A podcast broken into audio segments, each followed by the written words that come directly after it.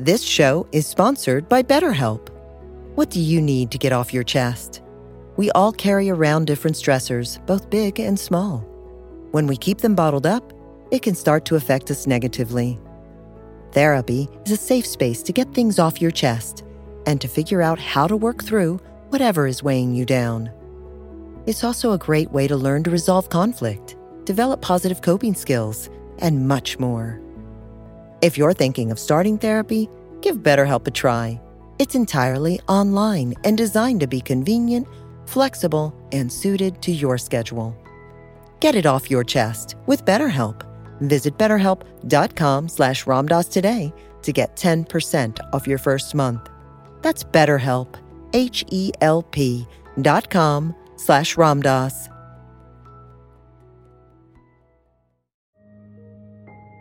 After experiencing the transformative power of a regular meditation practice, it's natural to feel inspired to share this gift and guide others on their own journey of discovery through meditation. Join Buddhist teacher David Nichtern and Duncan Trussell, comedian and creator of the Netflix animated series The Midnight Gospel, for a free online event on Tuesday, May 7th at 6 p.m. Eastern Time. They'll discuss the profound practices of mindfulness in Dharma Moon's renowned mindfulness meditation teacher training program. Get certified by Dharma Moon to teach meditation, lead group practice sessions, and work with individual students. Visit dharmamoon.com slash be here now for more info and to reserve your spot for the free online event with David Nichtern and Duncan Trussell.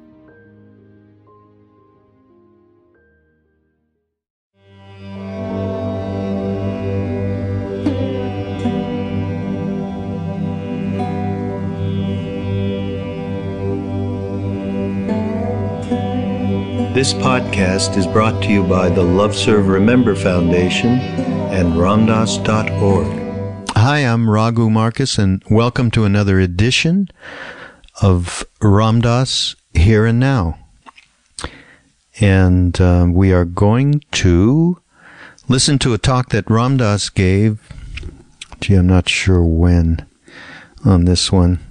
Getting dizzy with all of our well, just to tell you what's going on, we are going through and we we are looking actually for a grant so everybody out there knows. Anybody who can help us we'd love to know about it but it's a grant for uh, the uh, digitizing uh, Ram Dass's media library not just Ram Dass it includes many of his uh, spiritual friends writer friends uh, etc from Ginsberg to uh, Allen Ginsberg to Deepak Chopra. So uh, we're we're going to do this. So we're going through and we're cataloging everything, and in preparation for digitizing and meta tagging and descriptions and everything, so people can access through uh, search engines the uh, exactly what content they want to access, be it around death and dying or suffering or uh, you know, any any of the subjects that Ram Dass has discussed over the years, which are many, many, many. So I'm a little dizzy because I've been going through that with someone today, and uh, uh, well, every day we it, it comes up. It um, it it's amazing, and I say this every time almost because I am blown away every time I come upon something I either never heard or have forgotten, and how incisive on so many different subjects uh, Ram Dass has been. And um, this one is a talk, it's about Aldous Huxley. And I thought this this might be something great for people who, um, and you know, there may be people who are not that aware of Aldous Huxley, have heard of him. He died in 1963. He wrote Brave New World, amongst a number of books. Doors of Perception, Heaven and Hell, which were actually large articles that were put into a book. And my favorite, and what I identify him with, is called Island. And, um, you know, and I, when did I, God, I don't know, I was really young when I read. So th- this has to be one of the first transforming, um, elements, and uh, I've talked about this before, from back at that time. And the music was certainly one of them. of course, uh, the the biggest one was psychedelics. Now, but before I uh, am engaged uh, with uh, mind alt- mind altering substances, I came upon this book. Now, this uh, well, there's I came upon, upon Aldous Huxley, and um, particularly this, the first book I want to talk about is The Doors of Perception. I mean, at the time that I read that, and I would say I was probably around 18 or something like that, I was feeling like a prisoner in this normal world of perceptions. I was feeling caught completely in that paradigm that we understood was true reality.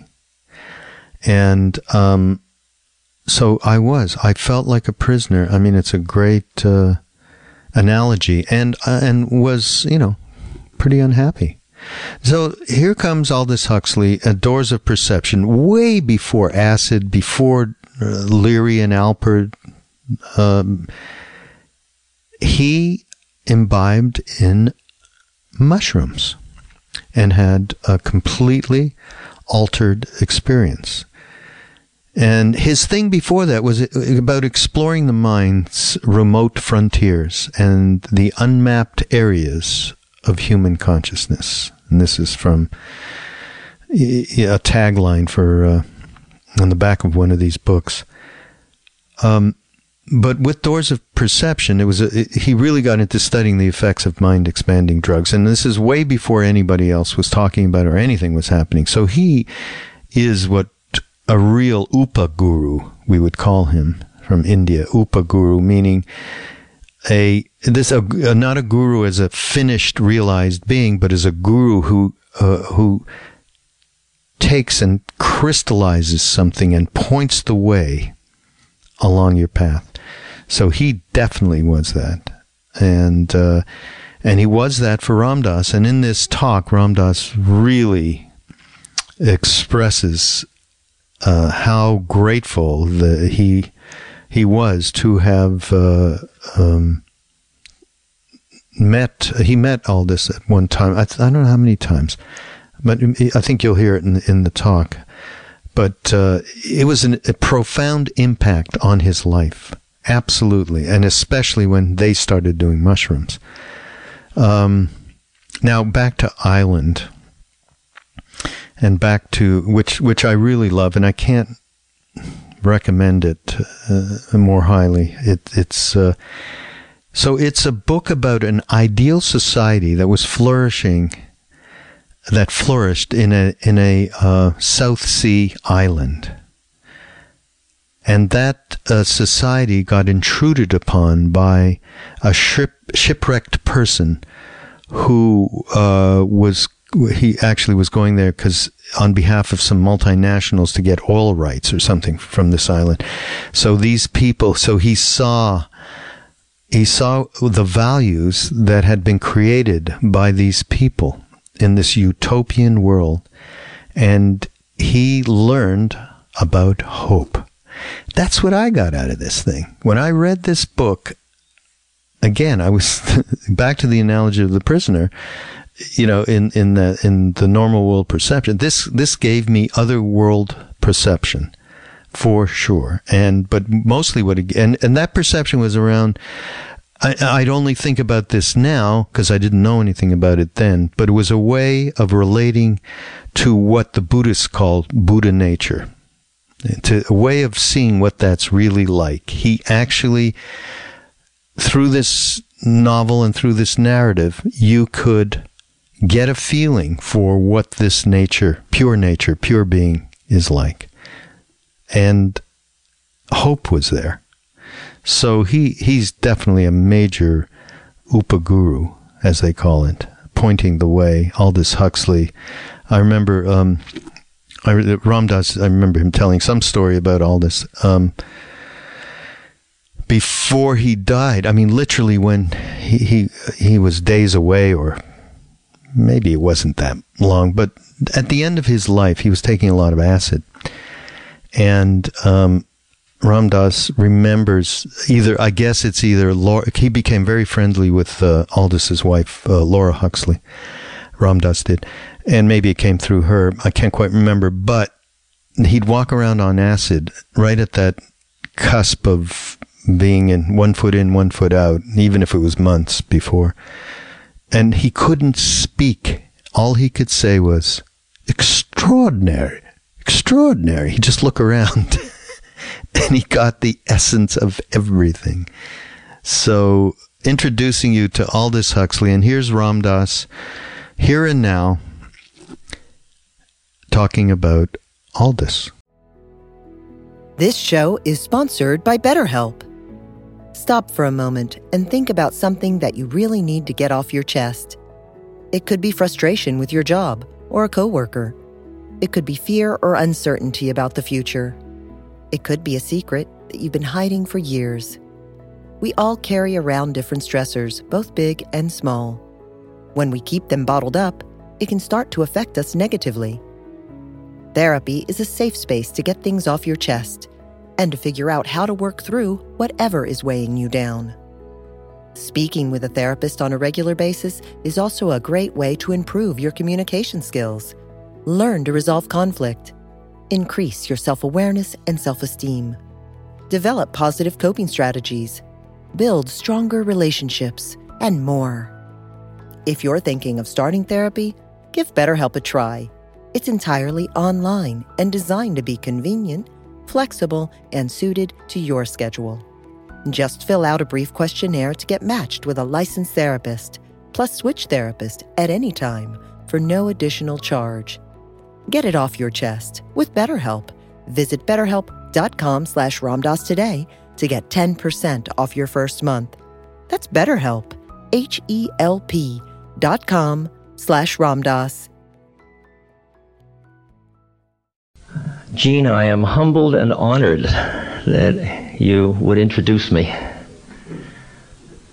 Jean's remarks were absolutely brilliant. Don't you agree? Yeah, thank you.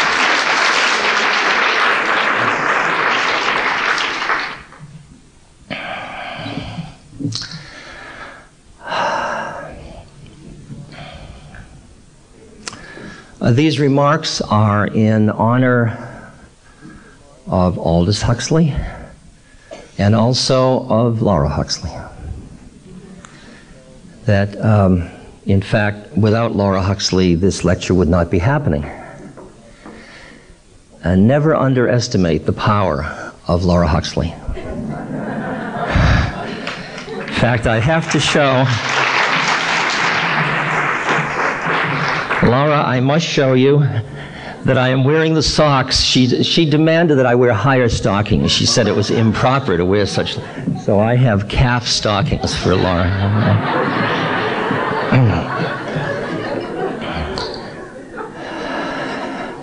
and when she asked me to speak about Aldous,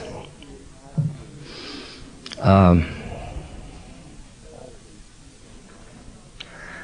To say I was intimidated was a mild statement. My last image, or one of the images I have of Aldous, not my last one, but one of them. I'm at a party in the Hollywood Hills, and I have never met Aldous. And um, in the corner, in two chairs, chatting, are um, Gerald Heard and Aldous Huxley two giants of the intellect. And um, I, um, I'm a young, um, brash Turk from Harvard, recently psychedelicized. so I am now becoming one of the darlings of the Hollywood set. As a connection, no doubt. and um, so I sidle over at, in order to listen and I hear them discussing um, the experience of walking through the labyrinths of uh, abbeys, of abbey gardens, and the feelings that it generates. And the associative tracks of these people, uh, Aldous was two years, four years older than my father. So my relationship to Aldous is one of uh, awe and deep respect. And for me to even presume to speak about him and about his work humbles me. Humbles me.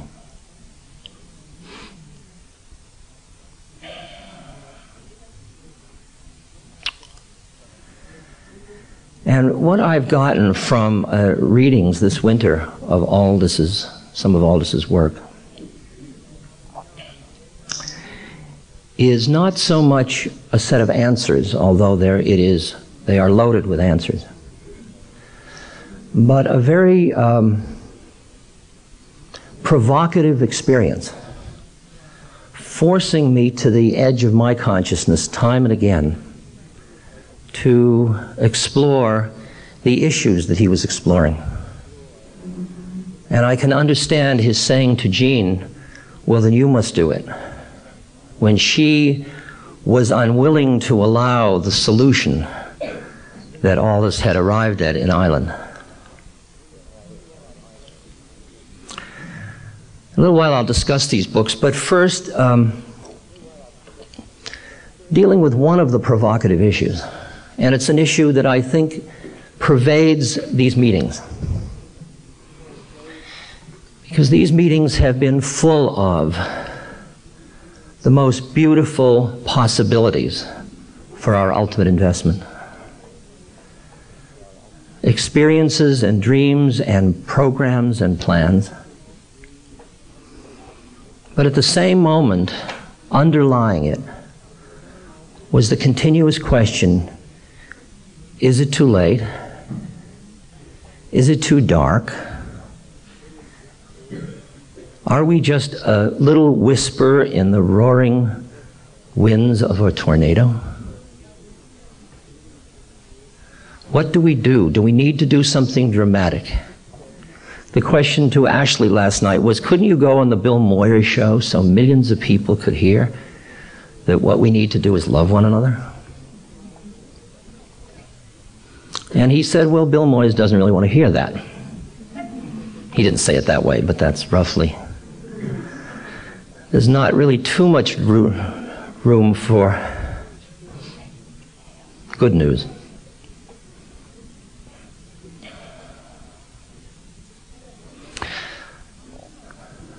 Some time ago, I was um, connected, maybe 20 years ago, with um, a Tibetan Lama named Chogyam Trungpa Rinpoche.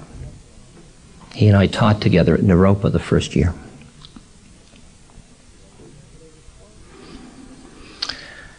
And in response to this question about despair, Trungpa said, one has to stand halfway between hope and hopelessness.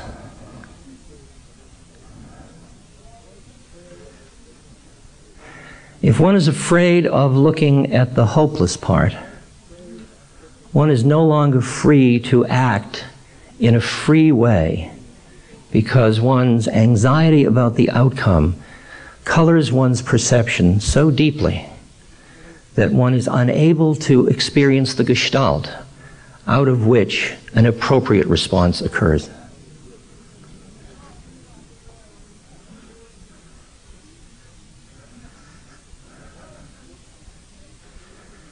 that one must look at the possibility that it all turns dark and darker and darker.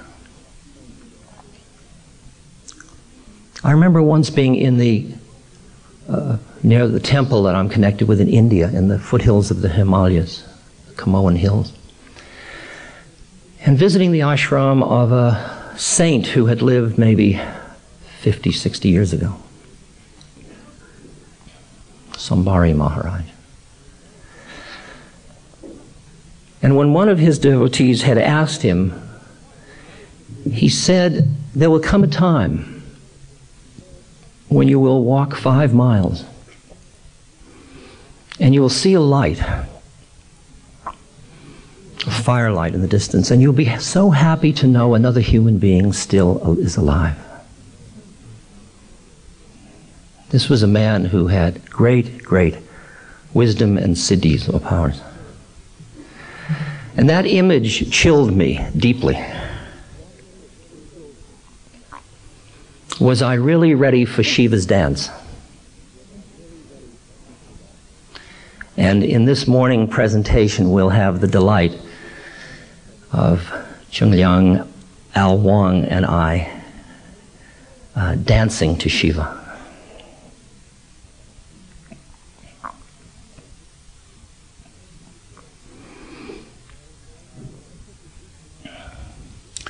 Because I think if we come out of this conference with the willingness to undertake the venture to look directly at what is, setting aside our dramatic responses, just looking at what is, out of that will come very intuitively your next act. And it will be the optimum act that you can make.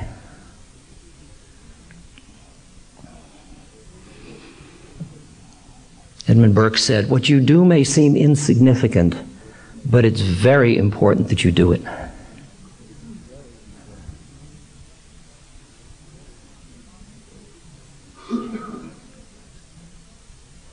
I'm sorry, he said, there's two lines I have. Well, that's Gandhi. Burke's line was, the worst mistake is to do nothing because you can only do a little.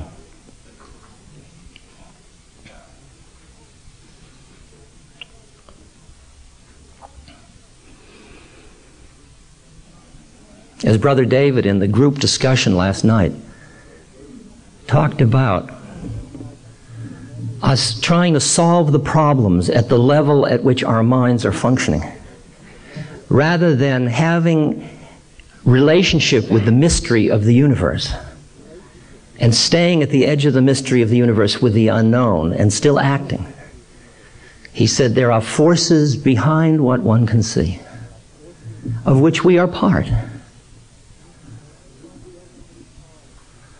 When I find that somebody calls because they are sick or frightened, and I am on the phone and I find myself feeling deeply peaceful and listening and feeling my heart responding to their pain, and at the same moment, the equanimity of being with the mystery.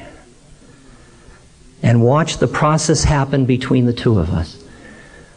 I just feel that the two of us make up the beautiful, beautiful relationship between compassion, the giving, and the receiving of the compassionate moment.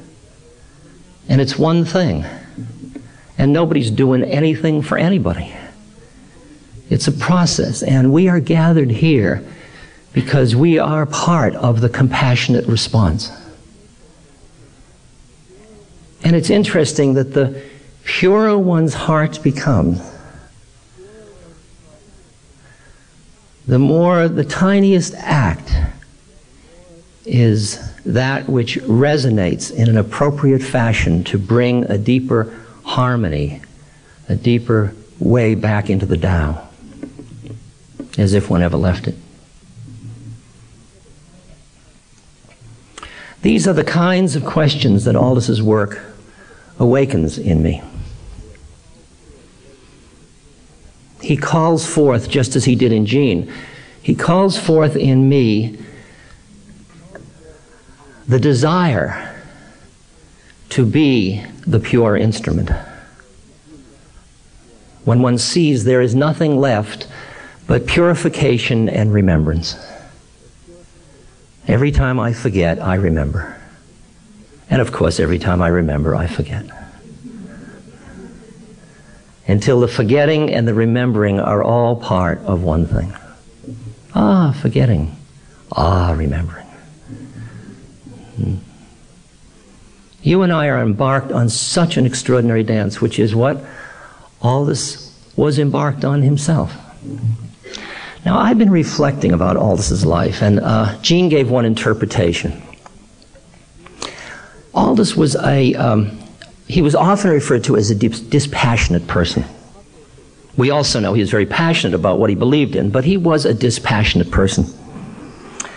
Now, Ashley spoke last night about the cold fish style that came out of the English educational system.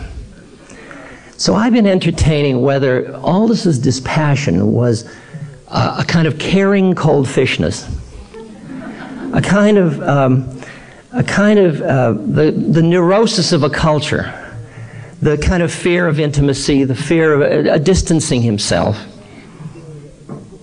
Was it reserve and psychological defense? Because that would be a reasonable argument. Who then, in the course of his life, was brought into a deep, deep, intimate relationship with the mystery.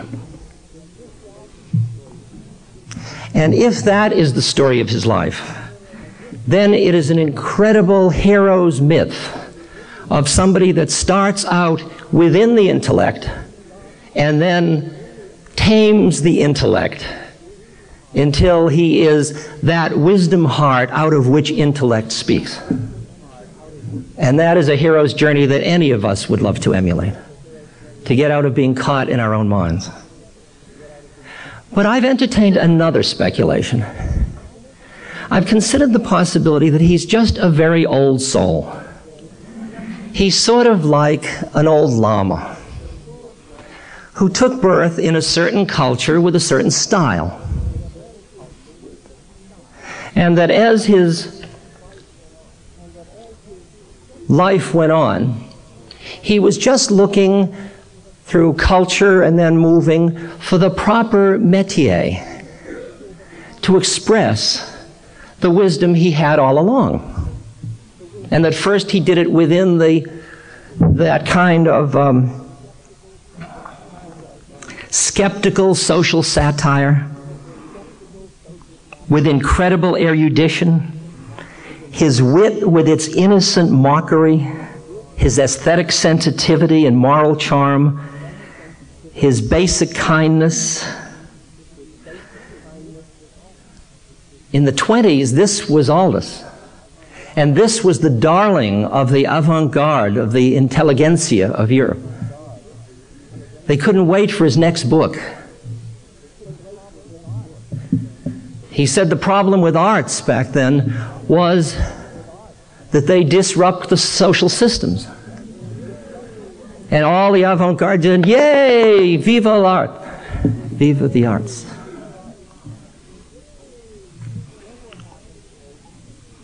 But then what happened is, as Aldous started to go deeper into mysticism or look for a different way of forming or finding there were people that could hear a different route, he started to change. And many of the followers weren't ready to go with him. Because now he was ready to say that the arts might be a problem because they trapped one in dualism. Therefore, he was suggesting that non dualism was to be valued. And most people in the arts weren't ready to go that route. And so they started to refer to Aldous as a lay preacher with little to say, which he went on saying. Who, someone who had lost his genius into fuzzy, confused mysticism. I love it. I love what happens when you turn and you leave behind the mainstream. And once you have opened to the joy of sharing the unshareable, the endless delight of speaking the unspeakable, you do sound like a preacher saying it over and over again. But each time it's fresh because it's always pointing at the silence.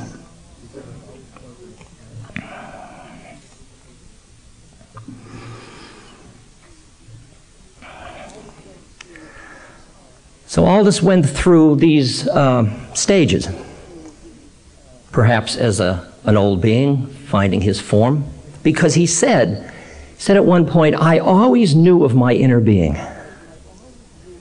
And that reminded me of a beautiful, beautiful line from a wonderful great saint in India, Anandamayi Ma.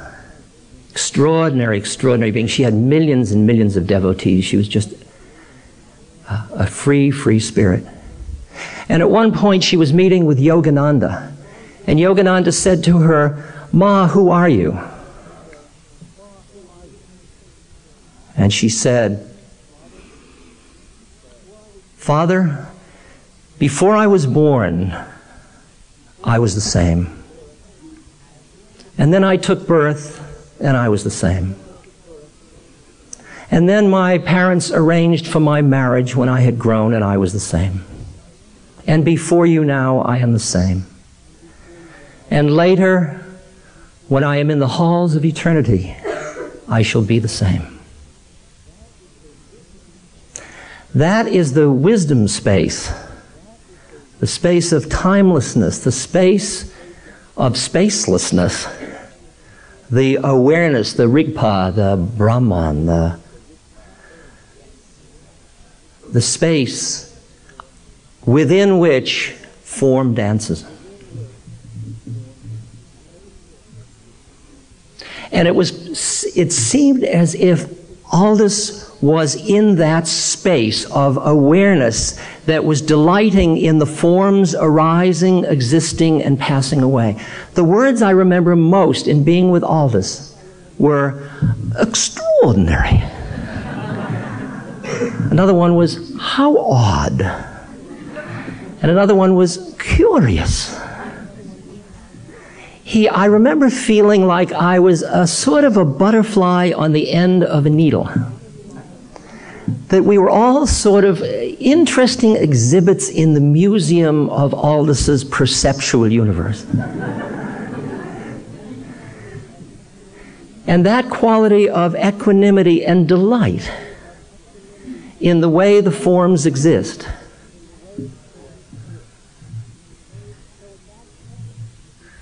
So at that point, if you can hear this possibility that the ending to Island and Brave New World are themselves just another part of the dance. And in all parts of the dance, your heart is breaking, and in all parts of the dance, there is joy.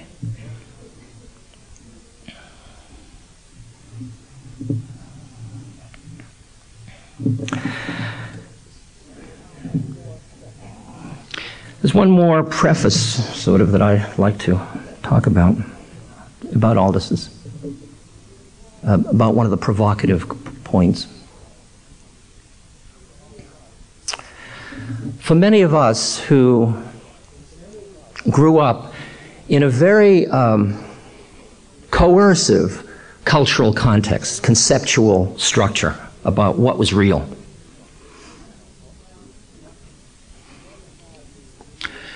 and then had the initiation of a psychedelic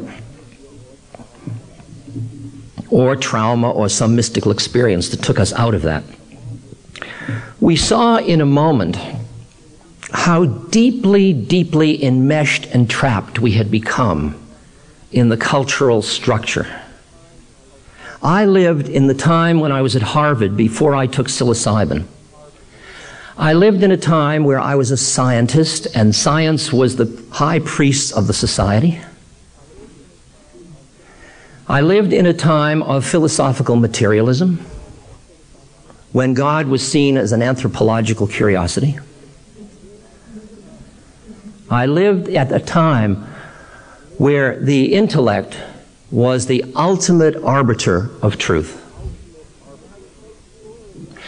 And I was so sure of that, and I transmitted that belief so vehemently that I was rewarded by the society again and again. I was a member of the team. And then I took this psilocybin and I realized I'd been had.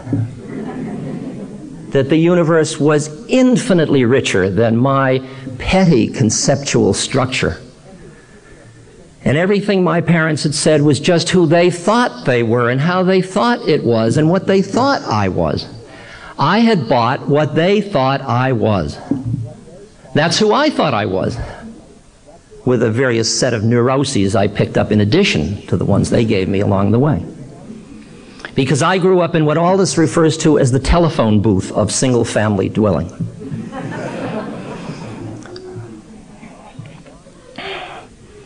Locked in a telephone booth with two to three other people for 14 to 20 years. It's interesting, when I was growing up, a divorce was a no no. And later, when my friends started to divorce, I had all the no no in me. We've got to get back to the single family unit. And then I noticed that some of my friends divorced and then they remarried, and then all four of the parents became friends, and the kids had two families to go to, and I realized I was jealous of the kids. Up until then, I was feeling sorry for them. They're children of a divorced family. How terrible. And suddenly I saw the space that they had. And so I then I think about Aldous' mutual adoption clubs in Island. And I saw how he took that idea and spread it into the extended family in which there is a support system of love and identity and looseness and space to play one neurosis off against the other.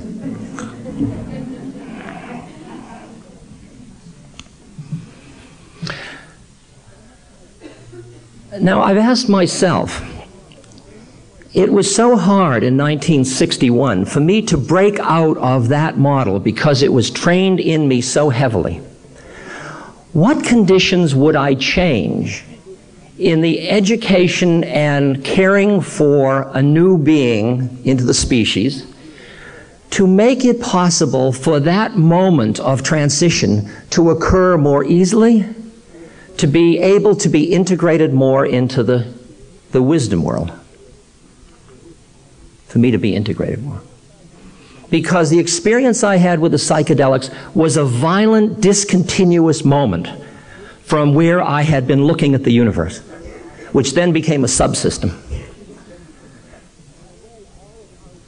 And in a way, all of our work in thinking about the development of the child, and this is what Aldous was deeply involved in in this work, was an attempt to find the way in which a child passes through the phase of necessary dualism that is a proper preparation for them to once again entertain non dualism to ultimately integrate the two. Because for a child to learn the terrain there seems to be the requirement that they become somebody before they can become nobody being somebody. Although they start out in that spaciousness, but then, as Aldous points out in Island, the dualism is necessary for the socialization process to work. So I look at all of this in terms of how would a culture prepare people to be able to have commerce with the mystery to balance the life of their expectations and hopes and desires and fears and suffering and all that of the world of form, or how to integrate formless and form.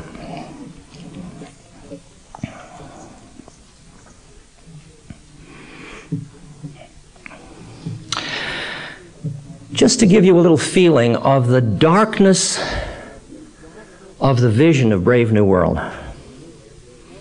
And the reason it's important and the way in which Brave New World is provocative to me is because so many things have crept up on me in our culture that I would hardly notice were it not for a presentation of such a dark mirror as Brave New World against which to look and see this.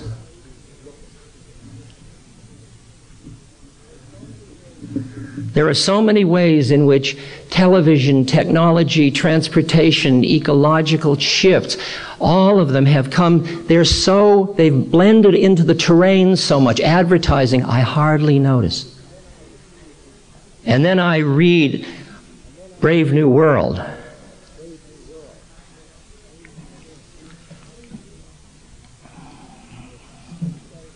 And it's and I say when I look at the Brave New World, I say it couldn't happen now. And then I look and it has happened. It has happened. Or it's happening.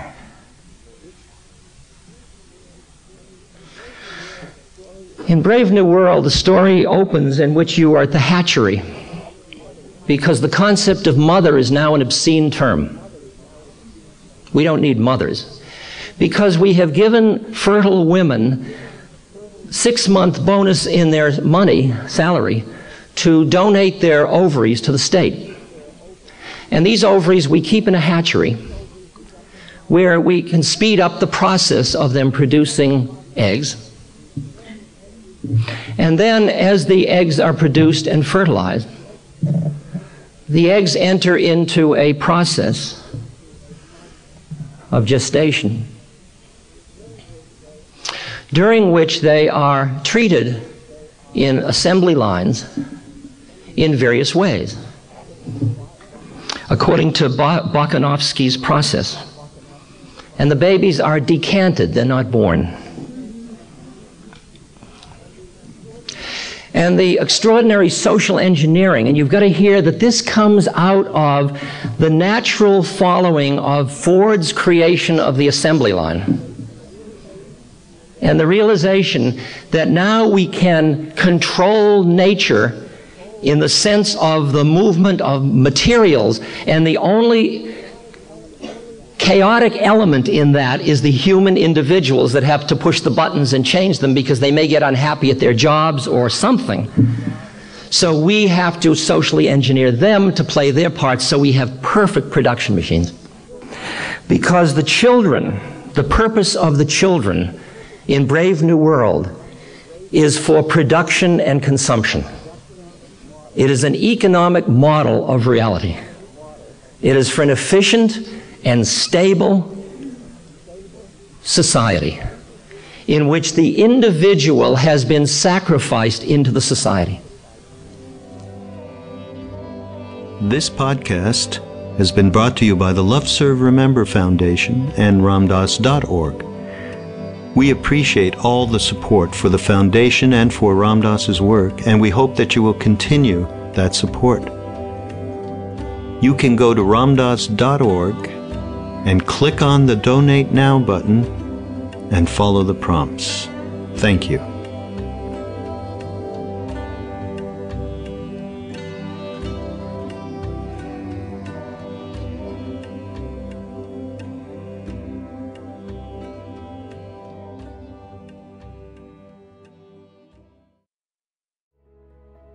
This show is sponsored by BetterHelp. What do you need to get off your chest? We all carry around different stressors, both big and small. When we keep them bottled up, it can start to affect us negatively. Therapy is a safe space to get things off your chest and to figure out how to work through whatever is weighing you down. It's also a great way to learn to resolve conflict, develop positive coping skills, and much more. If you're thinking of starting therapy, give BetterHelp a try. It's entirely online and designed to be convenient flexible, and suited to your schedule. Get it off your chest with BetterHelp. Visit betterhelp.com slash ramdass today to get 10% off your first month. That's betterhelp, H-E-L-P dot com slash ramdass.